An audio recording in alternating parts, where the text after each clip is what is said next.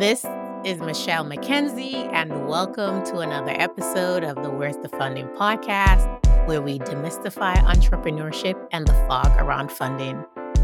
If you are a beauty entrepreneur, this is the episode for you. And if you're not, keep listening anyway. There's plenty here for you as well. In this episode, I'm speaking with Kendra Bracken Ferguson, an internationally acclaimed thought leader in demand for her strategic vision and attention to brands that want to grow to scale quickly and sustainably. She is a sought after speaker and a C suite board advising powerhouse. Kendra's ecosystem of leadership is rooted in her global conglomerate, Brain Trust, where she is the founder, CEO, and general partner. Brain Trust is an award winning global force created by Kendra in 2015. It was the first of her suite of Brain Trust enterprises, leading to her founding Brain Trust Founder Studio in 2021. Now, the largest dedicated platform to Black founders of beauty and wellness companies that has not only changed the face of beauty, but also empowered Black business owners to enter the room and sit at the tables of capital and wealth generation. She is also a general partner in the adjacent $25 million Brain Trust Fund dedicated to investing in breakthrough Black led brands that serve the majority. We discussed what led her to working in the beauty space, how she pioneered monetizing influencer driven beauty brands, her Business of the Beat podcast, and why she started the Brain Trust Fund to invest in Black beauty brands to help them scale. Kendra, welcome to the WTF podcast. Oh my gosh, thank you so much for having me. This is such a fun mm-hmm. topic. I'm just thrilled to share. It's been a long time, and I'm so glad that we're finally able to catch up and have this conversation. You are in the beauty space. I had another episode earlier with the Black Beauty Collective. Leslie Robinson just opened a Black beauty store in Hyde Park in Chicago, and I really enjoyed my conversation with her, talking about her passion and bringing all of these Black women, mostly in the beauty space, together and creating this collective so that they can collectively thrive and get that feature for their products and all of that. So I know you are in this space. You're also a podcaster yourself. Yes. Tell me about how you got started in the beauty space. What was your journey? And I absolutely love Black Beauty Collective. I was like, can I get to Hyde Park to go to the store opening? I was like, I'm trying to get there. So my journey started in beauty. And it's interesting because I started my career in PR at Fleishman Hillard, one of the largest PR agencies in the world, which was by design. I knew in sixth grade that I wanted to do PR and that I wanted to work for one of the largest agencies. Hold up. I did not know anything in the sixth grade. I am questioning whether I know anything about what I truly want to be when I grow up now. And in the sixth grade, you had this much clarity. Oh my God. Like, well, you, so you are funny. special. And it's crazy because my mom would always be like, just chill. It was like when I was in I remember being so nervous about elementary school. And when I was in elementary school, like being nervous about middle school and middle school being mm-hmm. high school. Like I was always just ready to do it and thinking about what was going to come next. And it stayed true. Like I know I learned later that I'm, I wanted to do PR. I went to school for PR. I got a major in PR. I graduated and worked in PR. And even now, it may not be the traditional function of PR, but it's all steeped in storytelling and it's all steeped in content and really helping to amplify brands and build community. And PR is the biggest form of storytelling that exists. This is a great segue to tell you about the PR University. Are you struggling to connect with your audience? If so, you may have a messaging problem. The PR University can help you fix that. If content is king, strategic positioning is queen. Getting your messaging to your desired audience is key. If you are an entrepreneur, author, speaker, subject matter expert, influencer, or business leader, the PR University might be right for you. Visit thepruniversity.com to learn more and enter the code WTF25 to get 25% off. So there's still so many tenants in there, and I wear my PR hat some days whenever I can. But it really was, it was the beginnings of that. And it led me to New York. I remember I did an internship at Fleishman when I was in college. And I actually won a scholarship to get my master's in sports administration. And I thought I was going to do sports. I worked at the Indiana Pacers and I was going to go down that path. And then I got this call from Fleishman and they said, We have an assistant account executive job open for you. You have to be in New York within two weeks. And I was like, Cool, not getting my master's here, moving to New York. Mm, and it was just such a phenomenal experience for me. And funny enough, one of my first clients was Mary Kay. And so while I was working with MTV for the VMAs and Cingular Wireless and Motorola and all these big companies, I started really at Mary Kay. And even growing up, my mom had this big career, big job, and she sold Mary Kay for fun and she sold Jafra, and I was always her model. So there's always this kind of interesting backstory to just like the passion of beauty and how it makes you feel that kind of led me into this career. I love having conversations with women about beauty because it's always so passion filled when they talk about their journey in the beauty space. I know you've been using your PR background because you've helped guide, monetize more than 200 influencer driven brands that have collectively generated more than 100 million revenue. How did you help these brands to achieve this level of success? So it's interesting because I had the fortune of being at Fleishman, helping build the digital practice group, working with all types of clients, being in the consumer group. And then I was recruited to go to Ralph Lauren, and I was the first director of digital media at Ralph Lauren. So here I am, like one of one on a team, but I helped launch the brand across all of social and I did the first influencer campaigns and I reported into David Lauren, but also the head of corporate communications, head of advertising, the head of marketing, the head of e-commerce. And I had to meet with Roger Farah, who was the CFO at the time, about how much money we were making on social, which back in 2009, it was a few hundred dollars.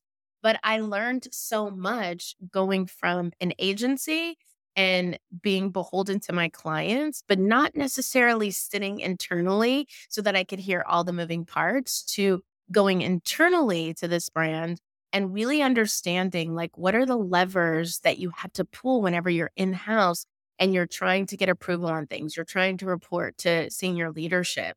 So it was really the combination of those things where I was like, what is what's the most important thing when building a brand? And I learned so much at Ralph in terms of understanding your customer, not who you think your customer is, but the true understanding of who is the customer who's shopping you. How do you keep them engaged and how do you gain market share? And so, with that, the first company that I co founded in 2010 was Digital Brand Architects. And we at the time were literally one of the first agencies to manage bloggers because this was pre mm-hmm. Pinterest, pre YouTube, pre all those things. And I would say to the bloggers that we were managing, like, what do you really want to do? Right? You're not going to take pictures for your of yourself for the rest of your life. What do you want to build? Do you want to be on TV? Do you want a book? Do you want this? Do you want a clothing line? And I would always be nuanced in all the different clients that I worked with at Fleishman. And then sitting by someone like a David Lauren who came up with merchantainment and really being like, you can create all these different things, but we have to understand what your North Star is and how you pivot and how you evolve and transform, especially as so many things are happening and evolving. And so that was mm-hmm. really the first stages of it. And then going through that experience, specifically focused on working with people to create different brands, really set the stage for everything that I am doing now and would later do in terms of brain trust. So that's a good segue into brain trust. Tell us about it. first company, Digital Brand Architects. We grew the company. It was my first experience when we talk about funding, raising money. When we started the company, I was still working full time at Ralph, and my co founder had her own beauty brands, Purple Lab, that she was selling on HSN. So we had this brilliant idea. We knew we wanted to manage, but we also had these other things that were helping to fuel us. When it got to the point where it was too big and we had to say, okay, let's leave our full time jobs. Let's focus on building this company. We didn't have the benefit of having a ton of money raised. We didn't do a seed round. We literally were like hustling up deal by deal in order to fund what we wanted to do. And then as we started looking at expanding, that was really the first time that I raised money and became part of that first 100 crew of Black women to raise more than a million dollars it was such an interesting time going through that as to where I am now. So that company ended up growing. We raised the money and ended up selling to UTA. And I was sitting in mm-hmm. my office really thinking about what have you learned, right? What was important to you? What are you taking away from this experience? And it really was I love working with smart people, but on the other side of that was people I could trust. And I was too early in terms of really navigating business and corporate to understand the true value of trust and keeping that close to me. And so I'm sitting in my office and I wrote on the whiteboard brain trust and I'm like that's that sums up what I want to do and if we can trust each other and really smart people can come together and solve any problem. And so that's what I set out with brain trust. We are going to solve problems and I had Halle Berry and Blushington as my first two clients and it was such an interesting duality of talent, but not managing or agenting talent, but really helping them get involved in social and brand development. And then having this really great boutique brand like Blushington and being able to do so much more than what we could ever do having Estee Lauder as our client. So fast forward, brain trust, social media, influencer marketing, brand development, event marketing, doing all these great things, all these brands, helping them grow and scale online. And it was really during COVID that I had this interesting epiphany. My own company, 80% of our revenue was tied up in events at that point. All events were gone. We had to quickly pivot. I moved us into partnering with a company overseas and really doubling down on brand development as a way to get out of events and figuring out let's lay our foundation back in social media. And I started talking to other founders, and it was this moment of, I want to be of service.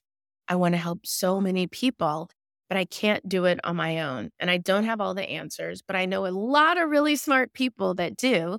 And so it was that guided me to launch Brain Trust Founder Studio. And we launched that in October of 2021. And I had this notion of leave no founder behind. And so we set it up based upon my pillars of community, mentorship, education, and capital, knowing that as a founder myself, if we can provide those things, then the sky's the limit for what founders can do to start, grow, and accelerate their businesses. And so the studio, three tiers of membership start, grow, and accelerate specifically designed for Black founders of beauty and wellness companies. And we started to grow. We launched our app, we launched our founders house to get people off their computers and really into these pop up experiences. And then we have this notion about capital. What does human capital look like? Social capital and financial capital. And it was that really gave us the opportunity to say, let's start working on building a venture fund, Brain Trust Fund. So that was quite a trajectory from when you started in your dream of working in PR that you knew you wanted to do when you were six years old, got it done. Then you were an early pioneer in the social space, started your company, then you helped other brands grow their revenues on social media. And then you were thinking, what next? How can I do more? How can I help founders? And so you started Brain Trust. I would like for us to go back a little bit and talk about your initial million dollar raise, right? That put you in that, at that time, a really exclusive club of a small percentage of Black women who'd raised a million or more dollars. Now, how did you do it? What would you attribute? Would you attribute to your success? And what from that have you shared and are you still sharing with the founders who are part of Brain Trust? So it's interesting because I think the biggest thing that I learned in that experience was relationships. And I've talked to founders now and I'll say, Oh, you should talk to this one. And they're like, Oh, I'm not raising yet. I'm not raising yet. And I was like, You need to start now. It's about relationships. And people don't want to feel like you're coming to them in the final hour where they need to close on a Friday, where they need to close in two weeks, or you can't make payroll. That's not how you want to go into a relationship or a feeling that you want to give an investor who believes in your business because it does cause a pause to be like, oh my goodness. And that was one of the greatest experiences because we had gone so far. And then we knew that in order to get to the next level, we mm-hmm. needed to raise. And I didn't know, I didn't come from that type of a background. Like having an MBA and being a comms major doesn't necessarily prepare you for that. And it was relationships because the first company that wanted to invest in us, like we were so thrilled. And we were like, this is it, this is it. But we also were at this place where we knew we needed to raise more than a million dollars to do what we were doing. And we know that we needed more than that. And we needed to figure out how to do it. And at that point, there were three co founders. And so we were meeting with different people. And it was really through the relationships that we were able to find the right person. And it was literally like someone's friend's sister's dad saw us with somebody else. You know what I mean? How that like circle works. And you have all the different degrees of separation. And We're trying to our- map different things. Someone's friend is bad. Okay. Just tell everybody yes. what you're trying to work on, and you never know who they'll know and say, Hey, I know this person who you should talk to. And even if you don't think you're ready, talk to that person anyway to start building the relationship so that they know who you are because they say the best time to raise funds is when you don't need it or when you don't think you do, not when you're you've exhausted your runway and you're about to go broke. That's not when you start exactly. relationship. When you're like, wait a second, I can't do it. And I will say this: it is part of it, and what I've learned now is the research to know how and where to spend your time, and be careful how much you share because you can talk about it and you can acknowledge it. And I very much am a believer in faith and manifestation that you have to put it out there. But I've also learned that getting your information blasted to a lot of people is also not as protective of you and what you're doing as it could be because it can come back to hurt you. And I think that it's this really interesting balance of what type of money do I want to raise? Like for Brain Trust, we haven't raised money. We've been bought and I bought us back and we've done all these different things, but it was a different path than what we went down with DBA. And then I think about Brain Trust, Brain Trust, the agency, Brain Trust Founder Studio, and they're different business models. Brain Trust Founder Studio mm. is funded by corporate partners and sponsors who underwrite our programming and our cohorts and our events and the work that we're doing with our founders. And then, of course, the venture fund is traditional venture fund. We're getting investors to invest in our fund. And so I always think about understanding and doing the research on what is the right capital for your business based upon what you want your outcomes to be and how you want to be involved. And now, you know, the beauty of the internet is that we can find different pitch competitions. We can look for grants. We can look at debt finance differently. We can understand our options. We can use different services that are specifically focused on financing our marketing or financing our POs. And it doesn't have to be this one glamorized version of getting venture funding and raising all this money for your business. And I learned that in between the delta of raising that, starting another company, figuring out funding, and then the different layers of which I sit in terms of being a funder. But then I'm also seeking funds. so it's a really interesting place to be. Yeah, it's definitely an interesting place because then you're sharing the experience of the founders, right? When you are raising funds because you're a founder, pitching to someone else to invest in your fund. So having that dual experience. Now, you also have a podcast called Business of the Beat Podcast. Why did you start it? Who should tune in? And what can they expect to learn when they listen? Oh my gosh. I have to say, and your podcast is amazing. When I was first approached to do the podcast, I was like, I can't do a podcast. Yes, I'm a speaker and I speak on stages all the time, and I love that. And I was like, I don't think I can do a podcast. And I love, love, love the podcast. And the podcast has been such a foundation of me building the studio because business of the beat is really a play on beat your face, right? And so you have a beat face, you look good, you're like ready. And I approach it from the business side, right?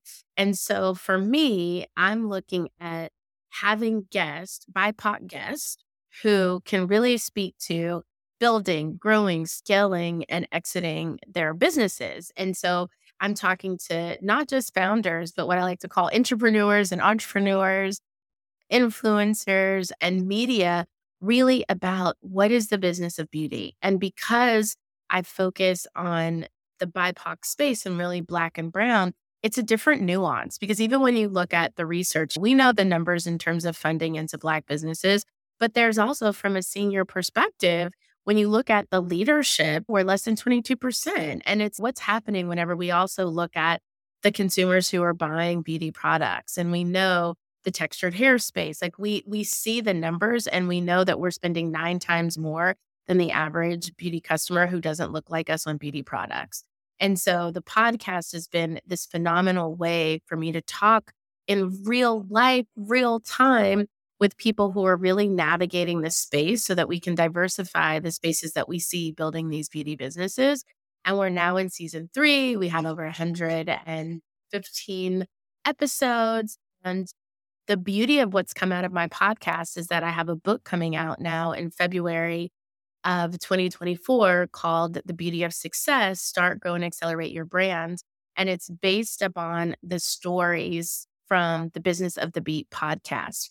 And so it's really important for me that my ecosystem is all interconnected. Start, Grow, and Accelerate are the tiers of Brain Trust Founder Studio.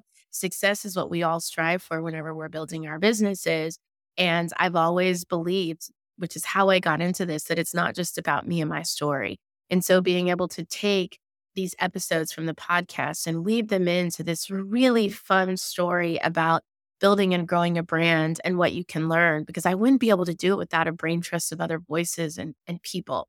And so the podcast has given me the foundation, the stories to support so many Black founders. Now, Brain Trust Founders Studio is the largest membership based platform for Black beauty and wellness founders the podcast has given me the opportunity to meet so many new people in beauty and is really the catalyst for this next chapter of being a published author. So it is amazing and it's available on Apple Podcasts, Stitcher, Spotify, anywhere you listen to podcasts. All right, folks, make sure you check out the business of the beat. And for those of you who didn't know that the beat was about being your face, now you do. So go check that out. What advice do you have for BIPOC founders who are in the beauty space about starting and scaling a business? So, one of the reasons that I love founders, and I'm a founder first investor, business owner, everything, because we all have a story, right? And so we can talk about how many brands are similar, how many ingredients are similar. But what I love about founders, in particular, Black founders in beauty, is just the stories of which we've had to create products because products for us didn't exist. Right. And we were, we weren't top of mind. We weren't in some cases on anybody's mind. And even when you think mm-hmm. about in the last year, like in France, the testing you couldn't even test on our skin colors because it was deemed not a worthy sample for you to create a product. So I get so bullish about the fact that we have amazing founders who are creating products based upon their needs, but that actually also serve the future majority of what consumers look like. And so we've been pigeonholed as you're a Black founder, so your brand has to only be for Black people. We don't say that to anybody else, but the beauty is that as Black founders with specific needs, we can create products that are designed for the needs of Black people. And we can do so much more. And so when I'm talking to founders about should I start this, it is what is your why? How are you connected to it? What does the marketplace look like? And how will you create something that's really unique? And what's your founder story? The best things are built when founders had a need and they were trying to solve it. And then they figured out how to expand it beyond them and create something really special. And so it is, it's doing the homework, it's looking at the research, and it's figuring out how you will find your place in the market based upon the uniqueness of who you are and how you approach it. And then, of course, on the other side, you got to have products that work and that, that work. But it's those fundamental steps to even get you to that place of differentiation, in particular in the beauty industry. No, and so many entrepreneurs that I've spoken to who are beauty entrepreneurs, their product literally started with a need, a personal need, right? I had this skin condition or I couldn't find the right products for my hair. So it's just all of those things that drive them to create a solution, which shows that there was a big gap in the market and still is right? And even though beauty is such a big multi-billion dollar industry and there's so many products, so many brands, so many companies and people be like, the beauty market is so crowded already. Why would you want to get started? What would be your counter to those types of statements? I think that it's the same thing. There's multiple versions of cars and toothbrushes and toothpaste and cleaning supplies. And I think it goes back to how are you really creating something that is unique and that's going to solve a problem. And there's more than one way to solve a problem because there's so many different types of problems that we need to solve in beauty. And I just believe that beauty, it's the only one industry that every single person has to consume, right? And we look at the beauty and wellness space, and it's true. It goes into our bodies, it comes into our homes, it's connected to every single thing that we do. And so, whenever you can look at your product and say, why is this product different? What's that magical ingredient that's going to solve that someone doesn't know about? I was talking to a founder, Kadalys, and she has taken, she's from Martinique, and she's taken bananas, white, red, green, and she synthesized the ingredients of bananas that actually are really good for your skin. And bananas. Are you talking have, about Catalina? Yes. Shirley was on the podcast. Yeah. Oh, I love Kadalys product. It is amazing. And amazing. And not only is she a beauty entrepreneur, she's a whole scientist. Okay. a whole scientist. Beauty tech. I'm like, is this B2B? I'm like, what are you? And that's that's the beauty of it. She took something that she knew that growing up, merged it with like her background, like and that's where it gets really exciting. And that's why I say there's always room in beauty because we, everybody has to consume a certain part of the industry. And there's different needs that we're solving for in the same way we think about clean now that we didn't think about years before. I was reading, I had given my husband this new package product to try. And I was like, let me read what's on what you're putting on your face from this like big conglomerate that says, don't swallow. And if you do, call poison control. I'm like, but you put it on your face. And it's like these things that we didn't think about before that we can now think about now. And so as we evolve as humans and as we have access to more things, products are going to evolve. So there's always going to be room for something new and innovative and research based that's going to solve a different need in a new way. Kendra, before we wrap up, I spy with my little eye a box behind you that says Black Beauty Bazaar. what is that? Oh my gosh. Thank you for asking. This is our Black Beauty Bazaar box that we do at Brain Trust Founders Studio. And we have so many founders who have amazing products and so we were trying to help them with new forms of marketing. And so there's brands who have been very fortunate to be on our retail shelves. And there's brands who aspire to. And so we like to mix those brands with new brands and create these boxes for influencers, for events. We do our Founders House activation, which is our pop up content meets commerce experience. We kicked it off last year during Essence Fest. We just got back from South by Southwest. We're going back to New Orleans. We'll be in Vegas. We'll be in Martha's Vineyard. We'll be at New York Fashion Week in LA. And we do this Black Beauty Bazaar. And it's an opportunity for our founders to get their products out there in the world. We invite people to come and sip and shop. And then we do a lot of live streaming so that not only can you shop right then and there, but through our partners at Talk Shop Live, you can also live stream and live shop. So thank you for asking. It's a give back to the community. No, that's wonderful. I'm glad I asked. It was just right there staring back at me. so I had to bring it into the conversation. Kendra, before we wrap up, please tell the listeners how we can learn more about what you're working on, about BrainTrust. And I think we already know where to find the podcast, but what else should listeners know about what you're working on, in particular the BrainTrust and what you're trying to do with that, especially if the listener is a beauty entrepreneur? Absolutely. So we would love for you to join us. You can download our app on the Apple Store or Google Store, BrainTrust Founders. You can go to our website, braintrustfounderstudio.com. Yes, the full name. You can also go to our LinkedIn, BrainTrust Founders Studio. And if you're in need of marketing services, you can go to thebraintrust.com or you can also find us on LinkedIn and Instagram at BrainTrust LA. And I am Kendra Bracken hyphen Ferguson.com. And you can get to everything from there as well. Kendra, thank you so much. I know you're a busy person. I follow your Instagram. You're always here, there, everywhere, doing all the things and looking fabulous while doing it. Thank you so much for stopping by the WTF podcast. Thank you so much for having me. Appreciate you. Dearest gentle listeners, thank you for rocking with me this season. This is the final episode from me for this season and for the rest of the year.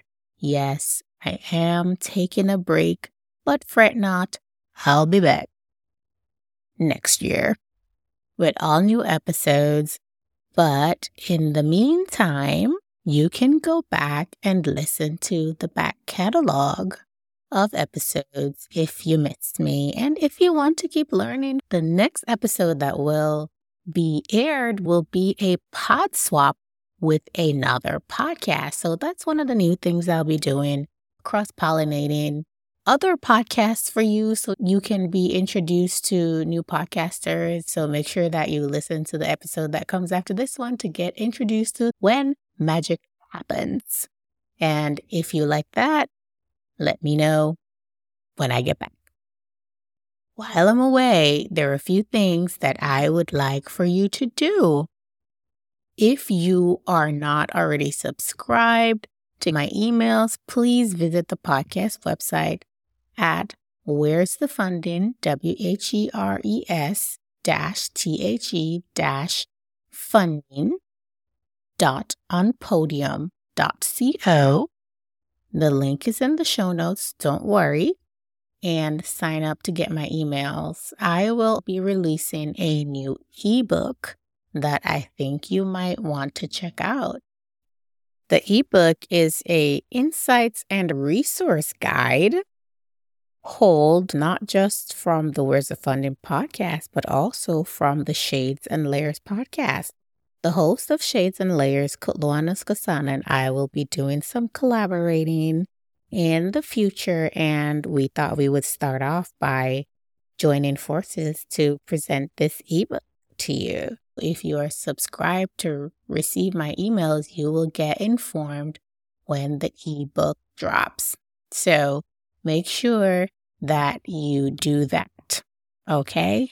I hope you enjoyed this episode with Kendra and that you continue to enjoy episodes that you have not yet listened to. So while I'm on hiatus, just make sure you go back and scroll the back catalogs and listen to episodes that you might have missed. Thank you so much for rocking with me. I hope you enjoyed this season And I look forward to reconnecting with all of you when the podcast returns in 2024. Don't miss me too much while I'm gone. I'll be back. Take care. Bye.